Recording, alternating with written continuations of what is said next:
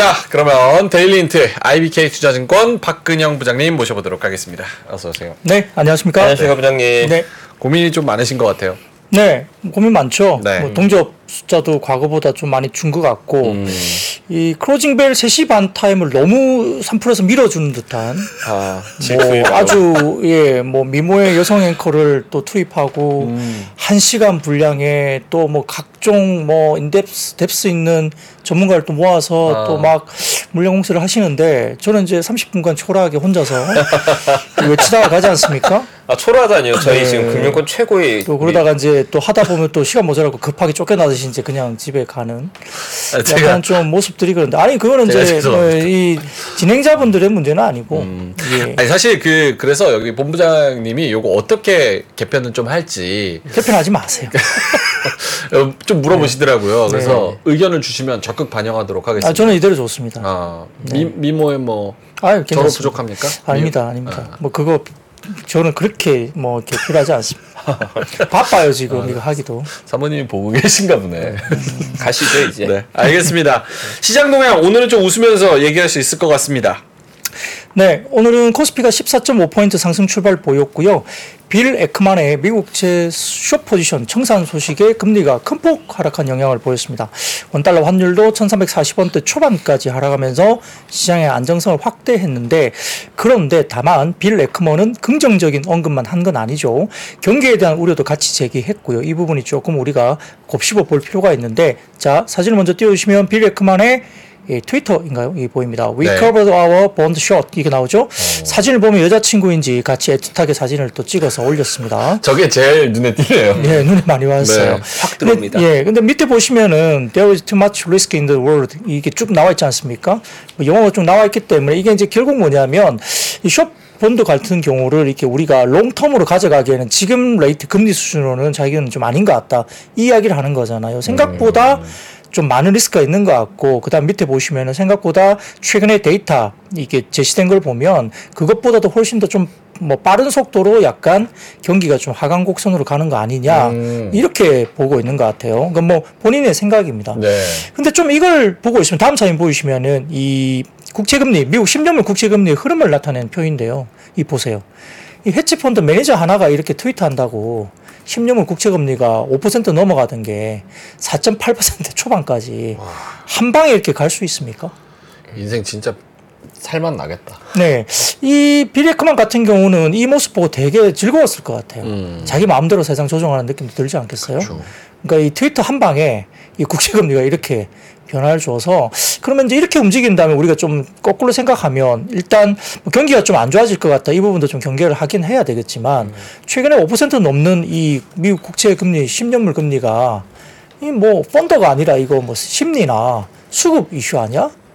뭐 이런 생각도 좀 들 수 있지 않겠어요? 음. 한 명이 이렇게 했는데 이게 뭐 금- 금리가 거의 뭐 20bp 이렇게 막 그렇죠. 예, 급락을 하는 게 이건 맞는 건가? 뭐 이렇게 생각 들죠. 4.7 근처까지도 갔어요. 예, 그러니까요. 전에. 예, 그러니까 이 사람은 자기가 이렇게 해놓고 트위터 한 방에 이 시장에서 이렇게 움직이는 걸 보면서 상당히 좀 웃음을 띄었을 것 같다는 생각도 들어요. 어. 뭐 일론 머스크도 사실 뭐 그러면서 약간 본인의 어떤 영향을 보이면서 이렇게 좀 하는 그런 모습도 보이잖아요. 근데 비레 크만이 모든 돈을 계속 성공해서 벌었던 것도 아니에요. 과거에 심하게 박살 나가지고 깨졌다가 다시 이제 최근에 회복한 그런 투자자이죠. 물론 유명은 합니다만 이 사람이 이렇게 뭐 자기 숏 포지션 청산했다 한마디에 이렇게 10년물 국채금리가 움직였다는 것도 사실은 좀 보면 이게 펀더멘탈 이슈인지 이번에 뭐5% 넘는 국채금리의 이 수준이 아니면 심리적이나 아니면 수급적인 이슈 때문에 그랬는 건지 한번 고민해 볼 필요는 있다는 겁니다. 자, 뭐 어쨌든 그렇게 움직였습니다. 아무튼 어, 국채 금리가 이렇게 급락하다 보니까 이 부분도 상당히 좀 시장에서 그래도 좀 안정을 줄 수 있는 모습으로 이제 갔다는 거고요. 뭐 이면에 있어서는 우리가 뭐 경기가 좀 안 좋아질 것 같다. 이건 이제 좀 더 우리가 스타디를 해봐야 될 모습입니다. 네. 그런데 거기에다가 이제 11월 중순에 미중 정상회담 준비 마무리를 하기 위해서 왕이 외국 그 중국의 외교 장관이 10월 26일부터 28일까지 방미한다는 소식이 나왔습니다. 자, 사진을 좀 띄우시면 이게 오늘 오후에 4시 넘어서 중국에서 공식 발표가 된 겁니다. 물론 중국어라서 저도 좀 힘든데 네. 아무튼 중국 정부에서 공식적으로 발표를 했습니다. 그래서 이제 왕이가 일단 미국으로 간다는 거고요. 이게 미중 정상회담이 미국에서 만난다는 게 이게 좀 의미가 저는 있을 것 같거든요. 어떤 형식으로든 사실 뭐 싸우러 만나는 건 아닐 거 아니에요. 그래서 뭔가 조금 긍정적으로 한 발짝 나아가는 어떤 뭐 합의가 있거나 아니면 좀 분위기라도 좀 우리가 같이 한번 뭔가 해보자. 더군다나 중동에 지금 이제 전쟁이 계속 이루어지고 있기 때문에 이 부분에 대한 뭐 의지라든지 여러 가지 부분들이 좀 표현될 가능성이 있기 때문에 여튼 뭐 만난다는 건 시장에서 나쁜 건 아닌 것 같아요. 그러다 보니까 이런 부분들도 저희가 시장에서 좀 긍정적인 요소이다 이게 볼 수도 있습니다. 네. 박원정 그 기사는 그럼 제목은 뭐 무슨 내용인가요? 저 헤드라인이. 나 지금 이 방문한다. 미국 네, 방문. 방문이요. 어, 명단이 그게 바로 한번. 네, 그러니까 이제 몰라 왕이 미국 방문 이거 아니에요? 그쵸, 맞죠. 한자라서 아마 그런 어, 왕이 거예요. 미국 예. 방문 근데 이게 써 있잖아요. 중국 정부에서 어, 시간 4시 19분에 이제 나온 거거든요. 아. 오후에 나온 거예요. 그렇기 때문에 아마 내용은 이제 왕이 중국 외교장관이 중국을 방문한다. 예, 이런 내용을 이제 아. 공식적으로 확인한 내용일 것 같고요. 음. 이게 이제 미중 정상회담 준비를 위한 마무리 단계다라고 이제 표현이 된 것 같습니다. 네. 그래서 어, 미국 측의 이야기도 있었고 어떤 중국 측에서도 공식 발표를 했기 때문에 이거는 뭐 확정적으로 말씀을 할 수가 있- 있을 것 같습니다. 어, 엔비디아 강세도 증시에 영향을 미쳤습니다. PC용 개발 소식의 강세였는데 반면 관련 자료에 인텔은 약세였습니다. 이건 좀 이따 말씀드릴 것 같고요. 어, 애플이 연 10억 달러씩 AI 투자한다는 소식도 이제 반도체 관련된 일부 소부장 지수 견인을 좀더 했습니다. 반도체와 반도체 소부장 그리고 삼성전기나 LG전자, LG이노텍, LG디스플레이 등의 대형 IT, 인터넷과 화학, 증권, 건설, 화장품, 엔터미디어, 뭐 대형 바이오, 특히 삼성 바이오로직스나 셀트리온 그룹 등 대형 바이오 등이 강세 출발을 했고요. 그 외에도 가상화폐, 전자결제, AR, 뭐 인공지능, 보안, 웹툰, 뭐 MLCC, PCB 등의 테마가 일단 강세 출발했습니다. 특히 이제 뭐 가상화폐가 너무 많이 올라가지고 이 관련 주들이 오늘 좀 움직임이 있었다는 것도 저희가 좀 지켜봐야 될 부분이고요. 이 갭 상승 출발했던 시장은 외국인이 현선물 매도로 상승폭이 축소되면서 주춤했고 9시 40분경 양시장 하락 전환까지 보였습니다. 이게 약간 좀 황당한 분위기였어요.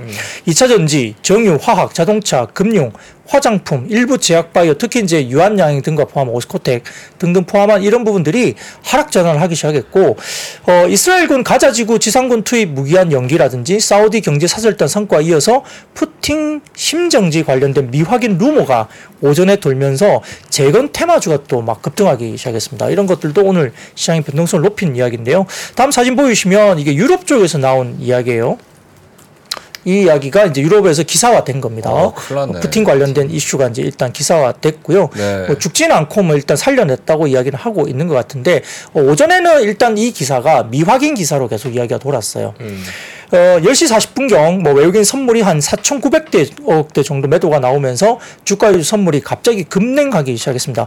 뭐 거의 폭포수처럼 그냥 쫙 그냥 엄청나게 급락을 단기에 막 시작하기 시작했거든요. 오. 레버리지 물량 청산 영향도 있었고요. 이 푸틴 심성지 상태로 발견되었다는 미확인 보도 때문에 전쟁 관련된 방산, 에너지, 사료, 가스, 히토류, CNT, 리튬 등 테마가 막, 막 빠지기 시작했고 특히 개인 수급에 취약했던 2차 전지 섹터가 막 급하게 막 빠지기 시작하더라고요. 음. 이렇게 해서 장중에 막 밀리기 시작했는데 푸틴 관련 루머는 사실 아까 보여드렸던 그 헤드라인 뉴스 있었잖아요. 이게 어제 유럽에 낮에 뉴스가 나왔던 겁니다. 음. 근데 시간이 한참 지나고 오늘 국내 시장에 확대 재생산돼서 이제 한국어로 이제 뉴스가 나온 거예요. 음. 이미 이제 미국 시장에 어제 밤에 이 시장이 유럽 그 유럽에서 기사가 나왔을 때 미국 시장에 다 이제 그거 관련해 가지고 뭐 미국 시장에 돌았는지 안 돌았는지 모르겠지만 음. 그런 것들 싹 다 지나고 하룻밤 자고 오늘 이제 국내 시장에 한글로 번역이 돼서 나온 거거든요. 음. 그러니까 이제 갑자기 속보로 그 시간에 나온 게 아니란 말이에요. 한국 시장에 오전에 그 시간대 빡 외신 보도로 속보가 나온 게 아니란 거고 음흠. 유럽 시장에 이미 전날 난뉴스로 나왔던 속보라는 게 의미가 있습니다. 그래서 그렇게 이야기됐고 오늘은 국내에서 한국어 뉴스로 확대 재생산이 된 거죠. 저, 저녁 9시에 뭐 쿵 소리가 나가지고 경호원이 들어가 봤더니 심장 옆에서 에, 이렇게 경련 일으키고 있었다 뭐 이런. 네, 뭐 그래서 뭐 심정지가 있었고 뭐 살려냈다 뭐 그런 이야기가 있는데 아직은 루머인 거죠? 해외 쪽에서도 이제 영국 쪽에 뭐 기사도 찾아보니까 직접 확인한 건 아니고 뭐 인용 기사처럼 이렇게 돼 아. 있었어요. 근데 이제 오늘 오후에 보니까 뭐 러시아 쪽의 뭐 소식통에 의하면 그게 심정지설이 사실로 뭐 확인된다 이런 뉴스가 또 오후에 그래요? 나오긴 하더라고요. 한국어 기사로. 아. 그러니까 이제 우리가 사실은 알 수는 없습니다. 뭐 본 적이 없으니까. 네. 예, 그렇습니다. 그래서 가능성은 좀 높다라고 평가될 수는 있는데 아무튼 이 부분의 부분들은 푸틴 관련된 이슈는 어제 유럽의 난뉴스로 나온 거고 국내 시장에 오늘 확대 재상돼서 오늘 보도가 됐다고 보시면 될 것 같습니다. 그래서 10시 50분을 좀 지나면서 낙폭이 컸던 주가지수 선물이 그때부터 V자 반등이 막 쫙 올라가기 시작했고요. 장 끝날 때까지 선물이 계속 위로 치고 올랐죠. 네. 예, 그런 식으로 이제 오늘 반등이 V자가 나왔습니다. 특히 이제 그게 왜 그랬냐니 중국 증시의 국부 펀드에서 자금 집행이 되면서 반등이 나왔고요. 이것도 긍정적으로 오후에 V자 반등이 이끌었고 일본에서 예정에 없던 채권 매입을 단행하면서 일본 국채 금리 하락하면서 미국 국채 금리도 소폭 하락세로 다시 돌아선 거예요. 그리고 금리 환율이 이렇게 해서 진행 진정이 되면서 지수도 이제 재상승하는 모습에 일단 영향을 미쳤다 이렇게 볼 수 있습니다. 아무튼 빠질 때도 엄청나게 급하게 막 막 그냥 폭포수처럼 아까 주가지수 선물이 빠지면서 마이너스권 막 들어갔다가 어 10시 한 50분부터 그때 바닥 찍고 바로 그냥 V자 나오기 시작하면서 음. 오후 끝까지 거의 막 땡겨 올려버리는 그런 모습이 나왔죠. 거의 그런 수준으로 끝났죠. 그래서 네. 오늘은 변동성이 굉장히 컸던 하루로 볼 수 있는데요. 음. 2시 기준으로 봤을 때는 외국인 선물 순매도가 2,200억대로 줄면서 주가유 선물이 장중 고점을 그 시간대 2시 넘어가면서 상향 돌파를 바로 해버렸고요. 시장 상승폭이 확대됐습니다. 코스닥 시장은 개인 손절 물량을 기관 외국인들이 소위 줍줍 받아내면서 네. 2%대 이상 급등을 했고요. 코스닥 개인 매도 물량이 9월 이후 최대치까지 나오면서 일단 저가 매수가 기관 외국인이 들어왔다 이게 볼 수도 있습니다. 가장 빠른 반등을 보인 것은 역시 반도체 소부장이었고 엔비디아 5거래일 만의 반등과 애플의 생성형 AI 10억 달러 투자 영향이었고 하나 마이크론을 대상으로 한미 반도체, 인텍플러스, DIT 등등이 강세를 보였고요. 외국인들은 코스피에서 의약품과 서비스 매수가 들어왔고 전기전자, 원수장비, 화학은 매도였고요. 코스닥에서는 반도체 업종을 매수했습니다. 2차 전지는 좀 엇갈린 수급이었고요. 기관은 코스피에서 전기전자, 서비스 유통 일부 매수가 들어왔고 코스닥은 비금속 제외한 대부분을 매수했다. 굉장히 변동성이 컸는데 아무튼 종가 기준으로 끝까지 힘을 잃지 않고 밀어붙였다는 건뭐 어쨌든 단정할 수 없지만 조금 바닥론에 오. 조금 심증을 가지고 이 정도에서 세게 반등이 좀 나왔다는 것은 그래도 한번 힘을 보여준 지수 자리인가 아닌가 싶습니다. 음. 오늘 개인적으로는 오전과 오후에 온도가 굉장히 달랐는데 오후에 조금 의미 있는 수급들이 많이 보여서 사실 저도 오늘 주식을 좀 많이 사고 왔습니다. 음, 네, 그래요? 상당히 많이 사고 왔습니다. 와. 알겠습니다. 바닥론에 좀 힘이 많이 실리는 분위기, 실제로 바닥이어서 쭉쭉 올라갔으면 좋겠네요. 근데 이제 바닥은 항상 다중 바닥을 좀 확인해야 돼요. 음. 이게 바닥 같아서 올라갈 것 같아도 또 밀렸다가 그 수급을 조금 더 소화를 하면서 다중 바닥을 좀 보여준 다음에 음. 그렇게 신뢰도를 올리고 가는 게 오히려 탄탄한 지지가 될 수 있다. 이것도 좀 주식하면서 좀 고민을 해야 될 부분이겠습니다. 근데 진짜 주식시장 요즘 난이도가 높다고 생각을 하는 게 그런 생각을 하고 좀 확인하고 들어가려고 그러면 기회 안 주고 확 올려버리고 또 거기서 어어 머뭇거리면 또 빼버리고 이러니까 그 타이밍 맞추기가 굉장히 어렵다라는 생각이 좀 많이 들어요. 맞습니다. 음. 자, 알겠습니다. 반도체 쪽으로 가보죠. ARM 기반 PC용 칩 개발 추진 소식에 일부 반도체 AI 관련주 상승. 네, 첫 번째 그림을 띄워주시면 로이터 통신 헤드라인을 가져와 봤습니다.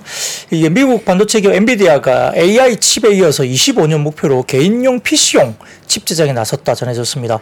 24년까지 퀄컴 독점 계약 기간이기 때문에 이에 대해서 25년 탑재 목표로 엔비디아와 AMD가 착수하면서 개발 중이고요. 엔비디아가 마이크로소프트의 어, 윈도우 운영 체계 OS를 실행하고 ARM 기술을 사용하는 CPU를 설계하고 있다고 전해집니다. 마이크로소프트는 반도체 회사들이 ARM 기반의 윈도우 PC용 프로세서를 구축하도록 지원하고 있고 엔비디아가 ARM 기반의 PC용 칩을 개발하는 것도 이 같은 마이크로소프트의 노력으로 이루어졌다 알려집니다. 이 마이크로소프트는 애플에 맞서서 윈도우 PC용 ARM 기반 칩을 만드는 게 목표이고 어 뭐 마이크로 우수한 AI 수행 능력을 포함하면서 애플 수준의 효율성을 갖기를 원하고 있다라고 이제 전해집니다. 업계에서는 이제 인텔이 지배해온 CPU 그러니까 중앙 처리 장치 시장에 대한 도전이라는 분석까지 나오고 있고 빠르면 25년부터 ARM 기반의 PC용 칩을 판매할 수 있을 것으로 예상합니다. 이 여기에 따라서 이제 반도체 주들이 올랐는데 뭐 특히 이제 소부장 쪽에서 굉장히 좋았어요. 하나 마이크론, 두산 테스나, 한미 반도체, 칩스앤미디어, 칩스앤미디어가 오늘 상한가 갔나요? 거의 올라갔고 뭐 테크윙, 동진쎄미켐, 유니테스트, 멜파스, 뭐 덕산 하이메탈 등등 관련들이 올라왔고 이수 페타시스나 그다음에 뭐 폴라리스 오피스 등과 같은 뭐 AI나 어, 지능형 로봇 뭐 이런 관련된 테마주로 언급됐던 종목들도 꽤 주가들이 반응을 했습니다. 이 삼성증권은 여기에 대해서 왜 지금 갑자기 이게 나왔을까에 대한 이야기를 좀 코멘트를 했는데요. 그동안 ARM 도입이 이제 늦어진 거는 윈도우 호환성 때문에 그랬다는 거고요. 네. 그 그러나 PC도 AI 서비스가 구동될 플랫폼 중에 하나이기 때문에 마이크로소프트가 ARM 지원을 확대할 가능성이 상당히 높게 평가를 했습니다. 엔비디아가 정말 할까, 할 수 있을까에 대한 부분들은 엔비디아가 오래 전부터 어, CPU 설계 경험이 이미 있는 회사고 현재 서버 CPU도 판매 중인 업체로 알려져 있고요. 어, GPU 경쟁력은 PC 시장에서도 차별의 요인인데 이미 그래픽은 CPU의 성능 지표 중에 하나고 향후 AI가 새로운 지표로 추가될 가능성이 있다고 평가했습니다. 그래서 엔비디아가 정말 성공을 한다면 첫 번째 엔비디아 같은 경우는 인텔의 22년 PC 관련 매출액은 약 318억 달러로 엔비디아의 올해 매출 컨센서스 대비 절반 수준 이상이라는 겁니다. 그건 상당히 좀 의미 있는 사업부라는 이야기고요. 그다음에 ARM 같은 경우는 로열티 대상, 그러니까 ARM 기반 프로세서 로열티 대상 이 증가하는 반면 거기에다가 라이센스 계약 체결 증가 가능성도 있기 때문에 ARM도 win이 되는 거고 파운드리 입장에서도 ARM CPU 업체들은 모두 fabless이기 때문에 파운드리 일감이 증가한 셈이고 파운드리를 준비하는 인텔의 현금 창출 능력 약화도 긍정적이다 이렇게 보았습니다. 그래서 아직은 언론 보도이긴 하지만 네. 엔비디아가 이미 서버 CPU도 출시한 마당에 추가 먹거리를 추가질 이유도 하지 않을 이유도 없다. 그러니까 어. 상당히 좀 가능성을 높게 평가한 삼성증권의 오늘 장중 코멘트가 있었습니다. 어. 그래서 이제 반도체 쪽이 상당히 좀 오늘 소부장 쪽이 굉장히 좋은 모습을 보였고요. 네. 거기다가 다음 사진 보이시면 이게 이제 애플이 엔비디아 AI 서버를 약 2만 대 가까이 구매 계획이다라고 이제 외신에서 평가가 나왔습니다. 발표가 나왔는데요. 최근 조사에 따르면 애플이 어, 올해 AI 서버 약 2천에서 3천 대 정도를 샀는데 내년 같은 경우는 18,000에서 2만 대 정도의 AI 서버 구매 계획이다 이야기 나옵니다. 엄청난 물량이거든요. 그래서 전 세계 AI 서버 출하량의 올해 같은 경우는 한 1.3% 정도 수준인데 애플이 만약에 2만 대 정도까지 사면 내년은 5%까지 출하량을 이제 가져간다는 겁니다. 엄청나게 많은 물량이죠. 현대 가장 인기 있는 사양인 엔비디아의 HGX H-back 그 GPU 서버 사양으로 구매하는 것으로 추정되는데 네. 아마 4분기 일부 출하량은 B100 솔루션으로 업그레이드 할 것이다. 내년에 B100이 굉장히 주류가 될 것이라고 이야기했잖아요. 지금 H100이 되지만 그래서 내년 B100을 굉장히 주목해야 된다 봤지만 역시 4분기부터 일부 출하량이 애플 쪽에서 이제 B100을 가져간다는 거죠. 어, H100 서버 가격은 약 25만 달러인데 애플이 AI 구매에 서버 구매에 23년 약 6억 2천만 달러를 쓰는데 24년에는 약 47억 5천만 달러 지출할 것으로 추정을 했습니다.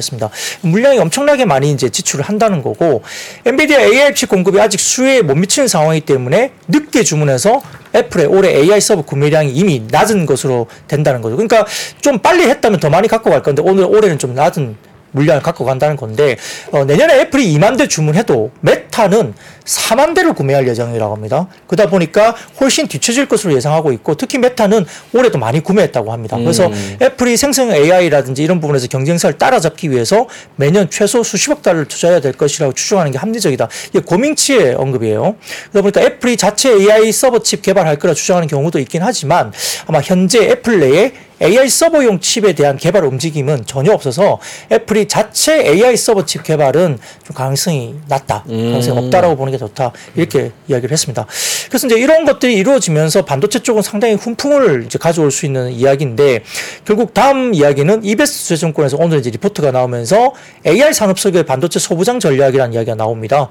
그래서 첫 번째 사진 띄워주시면 DRAM CAPEX 추이 전망과 NAND CAPEX 추이 전망입니다. 이 보시면은 DRAM 같은 경우는 CAPEX가 별로 이렇게 올해 내년 그렇게 많이 안 오르죠. 그래서 DRAM 같은 경우는 거의 이제 마이너스 어 성장률에서 거의 보합 수준 정도까지 flat한 수준으로 가는 것 같고 네. 오른쪽 보시면은 랜드 같은 경우는 YoY 성장률이 내년에도 마이너스 성장입니다. 그 마이너스 폭이 좀 줄어드는 거지 마이너스 성장이죠. 그러니까 이게 공급단에서 보면 결국은 밸런스 차원에서는 상당히 아직도 조금 supply가 좀 모자란 쪽으로 계속 간다는 이야기를 하고 있는 것 같고요. 그래서 반도체 제조업체들의 CAPEX는 감축되는 동시에 반면 AI 서버에 대한 투자는 집중이 되는데 그게 이제 차별화가 된다는 거죠. 음. 그래서 결국은 CAPEX는 절대적으로 많이 안 높이는데 결국 반도체 소부장 업체들의 주가는 AI 반도체 수혜 여부에 따라 종목별로 크게 갈릴 것이다라고 보는 게 합리적이라는 거죠. 네.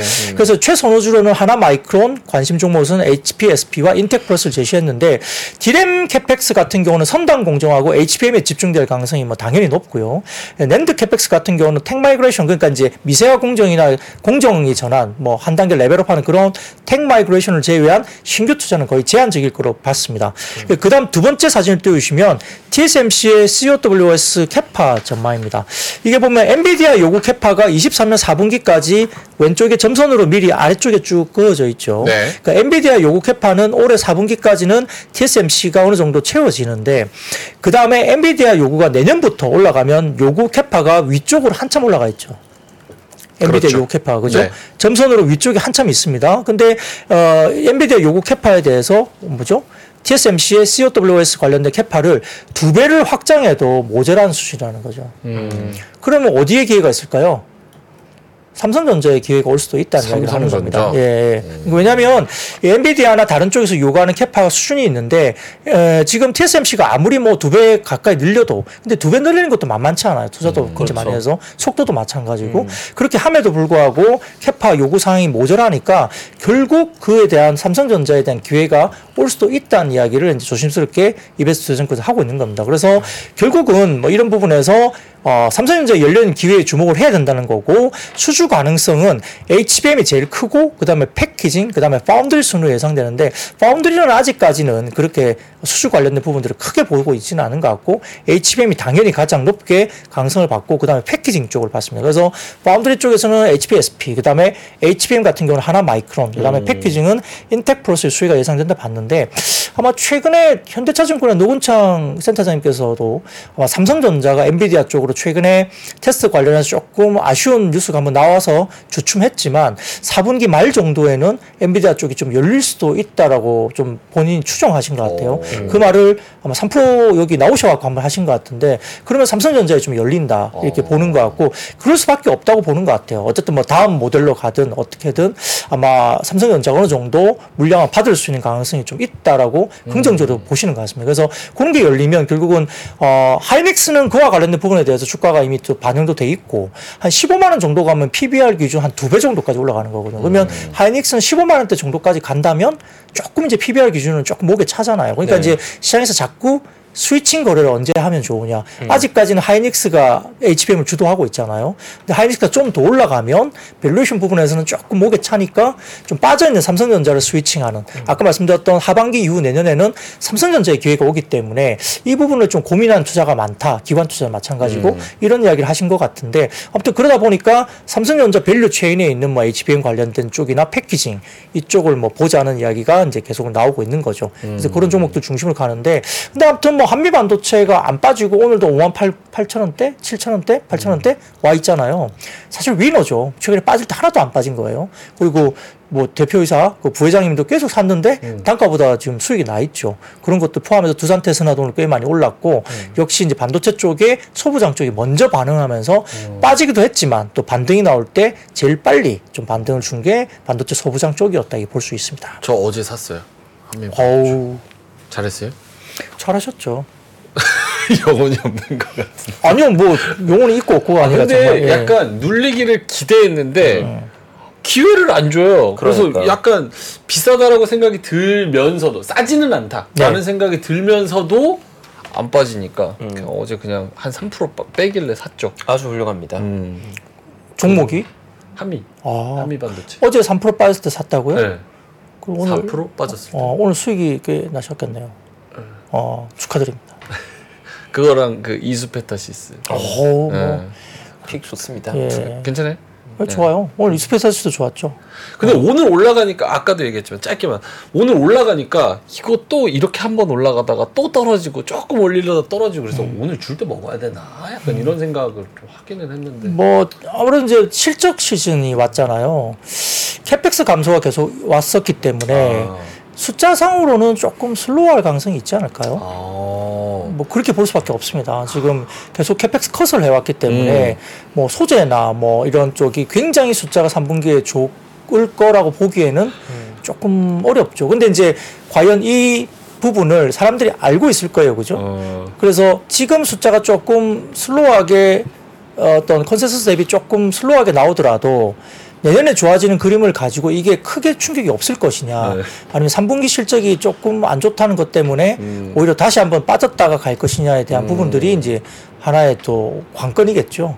예, 그 부분들이 어떻게 잘 넘어가느냐를 좀 봐야 되는데 근데 10월 11월이면 네. 이 정도면 내년을 보고 사지 아. 4분기 실적이나 이걸 보고 사지는 않거든요.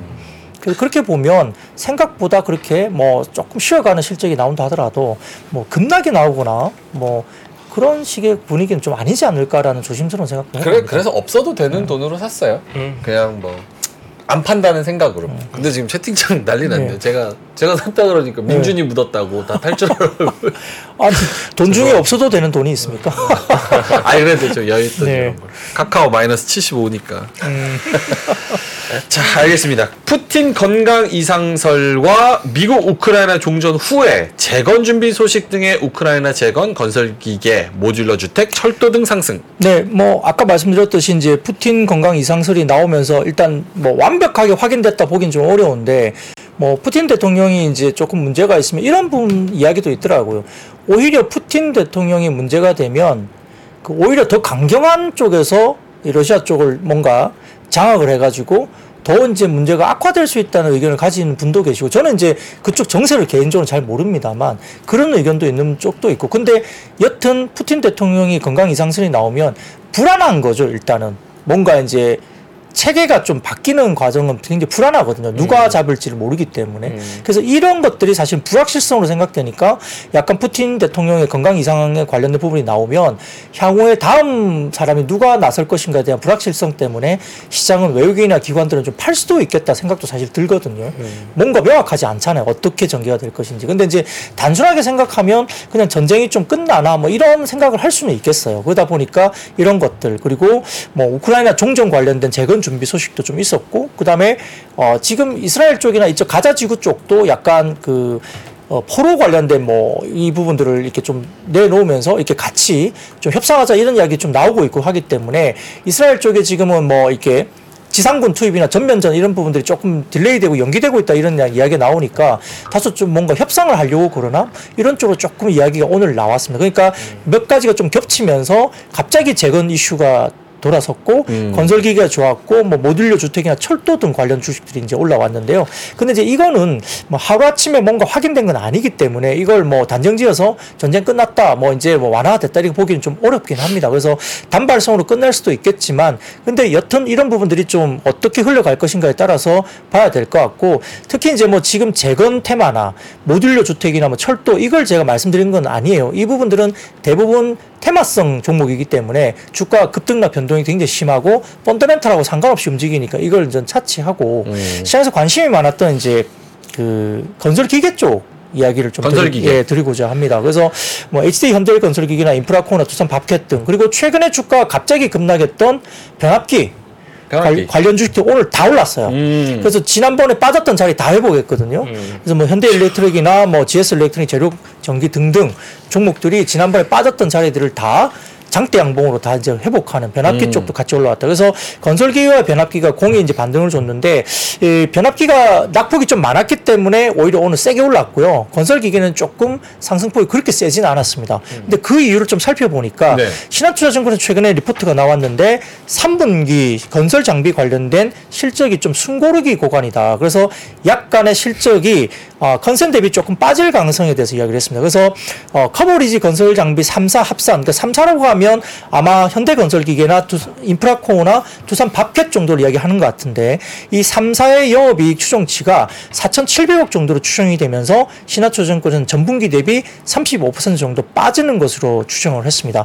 그리고 이제 영업이익률도 10.1%로 전분기 대비 4.3%포인트 조금 빠지는 것으로 예상했기 때문에 네. 다소 조금은 영업이익이 시장 컨센 대비 조금 하회할 것으로 음. 보는 것 같아요. 그래서 이 제목이 3분기 실적이 숨고르기 구간이라는 제목을 붙이면서 최근 리포트가 나왔거든요. 그래서 아마 어, 북미 시장에서 상반기 지속된 재고 축적 수요가 하반기에 좀 그 수요 강도가 조금 떨어진다는 이야기를 좀 하는 것 같고요. 어, 상반기 지속됐던 부분 그리고 러시아 쪽도 아마 조금 전쟁 때문에 건설 장비나 이런 것들에 대해서 좀 제재가 강할까봐 상반기에 러시아도 좀 많이 구매를 한 것 같아요. 네. 그런 것들이 좀 어느 정도 채워지면서 상반기 대비 하반기가 조금은 감소할 수도 있다. 이렇게 북미 이외 러시아 시장도 그렇게 생각을 한 것 같습니다.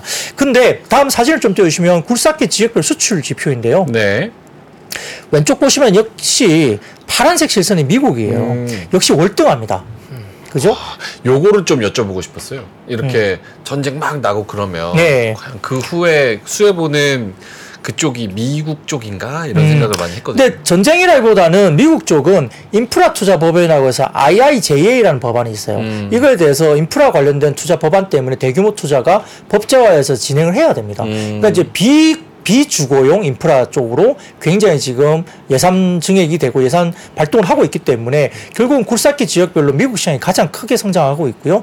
그 다음에 지금 러시아 쪽은 좀 성장했다 좀 줄고 있고, 그 다음에 사우디아라비아도 올해 중반 정도에 좀 올랐다가 살살 살짝 죽었죠. 빨간색 보시면. 그 중국도 뭐 받았거든요. 그러니까 이제, 어, 건설기가 조금 하반기가 상반기 대비해서는 조금 쉬어가는 모습이 보일 수도 있다는 거고, 그 다음에 지역별 수출 오른쪽에 보시면 뭐 브라질, 그 다음에 아랍에미레이트, 어, UAE죠. UAE 같은 경우 회색인데 굉장히 많이 네. 치솟았어요. 그래서 이 부분도 굉장히 좋았다가 조금 슬로우한데 다시 올라오기 시작합니다만 어쨌든 새로운 어떤 그 우리가 광물이라든지 여러 가지 부분들 자원 개발 관련된 나라들은 굉장히 조금 올라오는 모습이 보이는 거고요. 일본은 거의 죽었고 브라질도 조금 형성되다가 조금 죽긴 했지만 결국 브라질 뭐 사우디 이런 중동이라든지 남미 이런 쪽도 자원 개발과 관련된 부분들이 같이 되면서 건설 기계 쪽에 수요가 있었는데 상반기 대비로는 조금 3분기가 살짝 좀 슬로우하다는 느낌도 줍니다. 그래서 이런 것들 감안하셔 가지고 건설 장비 업종들은 조금 빠졌을 때 좀 보시는 게좀 좋지 않을까. 뭐 당장 따라가지 않고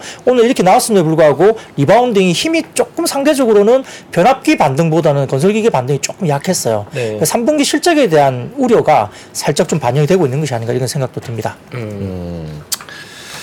좋습니다. 자 마지막 거 가볼게요. 어, 요거 궁금해하시는 분들 많을 거예요. 셀트리온 SK 합병 실적 호조 기대감 셀트리온 그룹주는 어떻게 됐습니까? 네, 뭐 셀트리온 그룹주가 오늘 급등했습니다. 네. 뭐 최근에 주가가 워낙 빠져 있었기 때문에 그렇기도 한데요.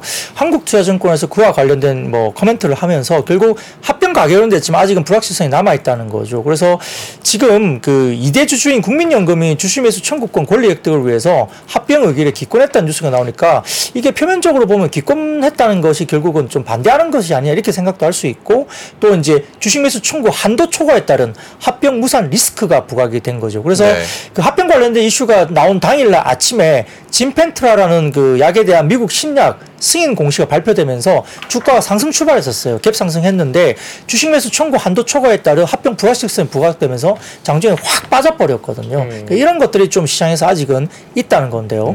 국민연금의 합병 기권 의견은 실제 어, 셀트리온의 주가가 어, 주식 매수 청구 행사 가격보다 낮았기 때문에 추정한다는 거죠. 당연하죠.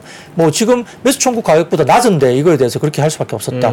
그 다음 사진을 좀 띄우시면 국민연금의 주식 매수 청구권 행사와 미행사 사례입니다. 과거에 그 삼성중공업과 삼성엔지니어링의 사례와 미래셋대우와 미래셋증권의 예, 합병 관련된 이 사례인데 이 삼성중공업과 삼성엔지니어링 무산이 됐죠. 그때도 찬반원에서 기권을 했고요. 어, 주식 매수 청구는 행사를 했습니다. 예. 근데 이제 그때 당시에 보면 제일 아래쪽에 보시면 주가와 주식 매수 청구권 행사 가격의 괴리인데 한 마이너스 4%에서 마이너스 6%대 정도 됐습니다. 그러니까 이제 그 정도 되니까 행사를 안 한 거거든요. 그죠? 아, 행사를 했는데 기권한 거죠. 그러니까 이제 그런 거고 밀세 대우 같은 경우는 한 2% 정도 수준입니다. 예. 이때는 주식 매수 청구권 행사하지 않았습니다. 예, 그리고 합병에는 반대했습니다. 음. 뭐 이렇게 진행이 된 겁니다. 그래서 이런 부분들 때문에 국민연금의 주식 매수 청구권 관련된 행사 미행사는 결국은 이제 주가에 달려 있는 거죠. 음. 주가 어떻게 갈 것인가 달려 있습니다.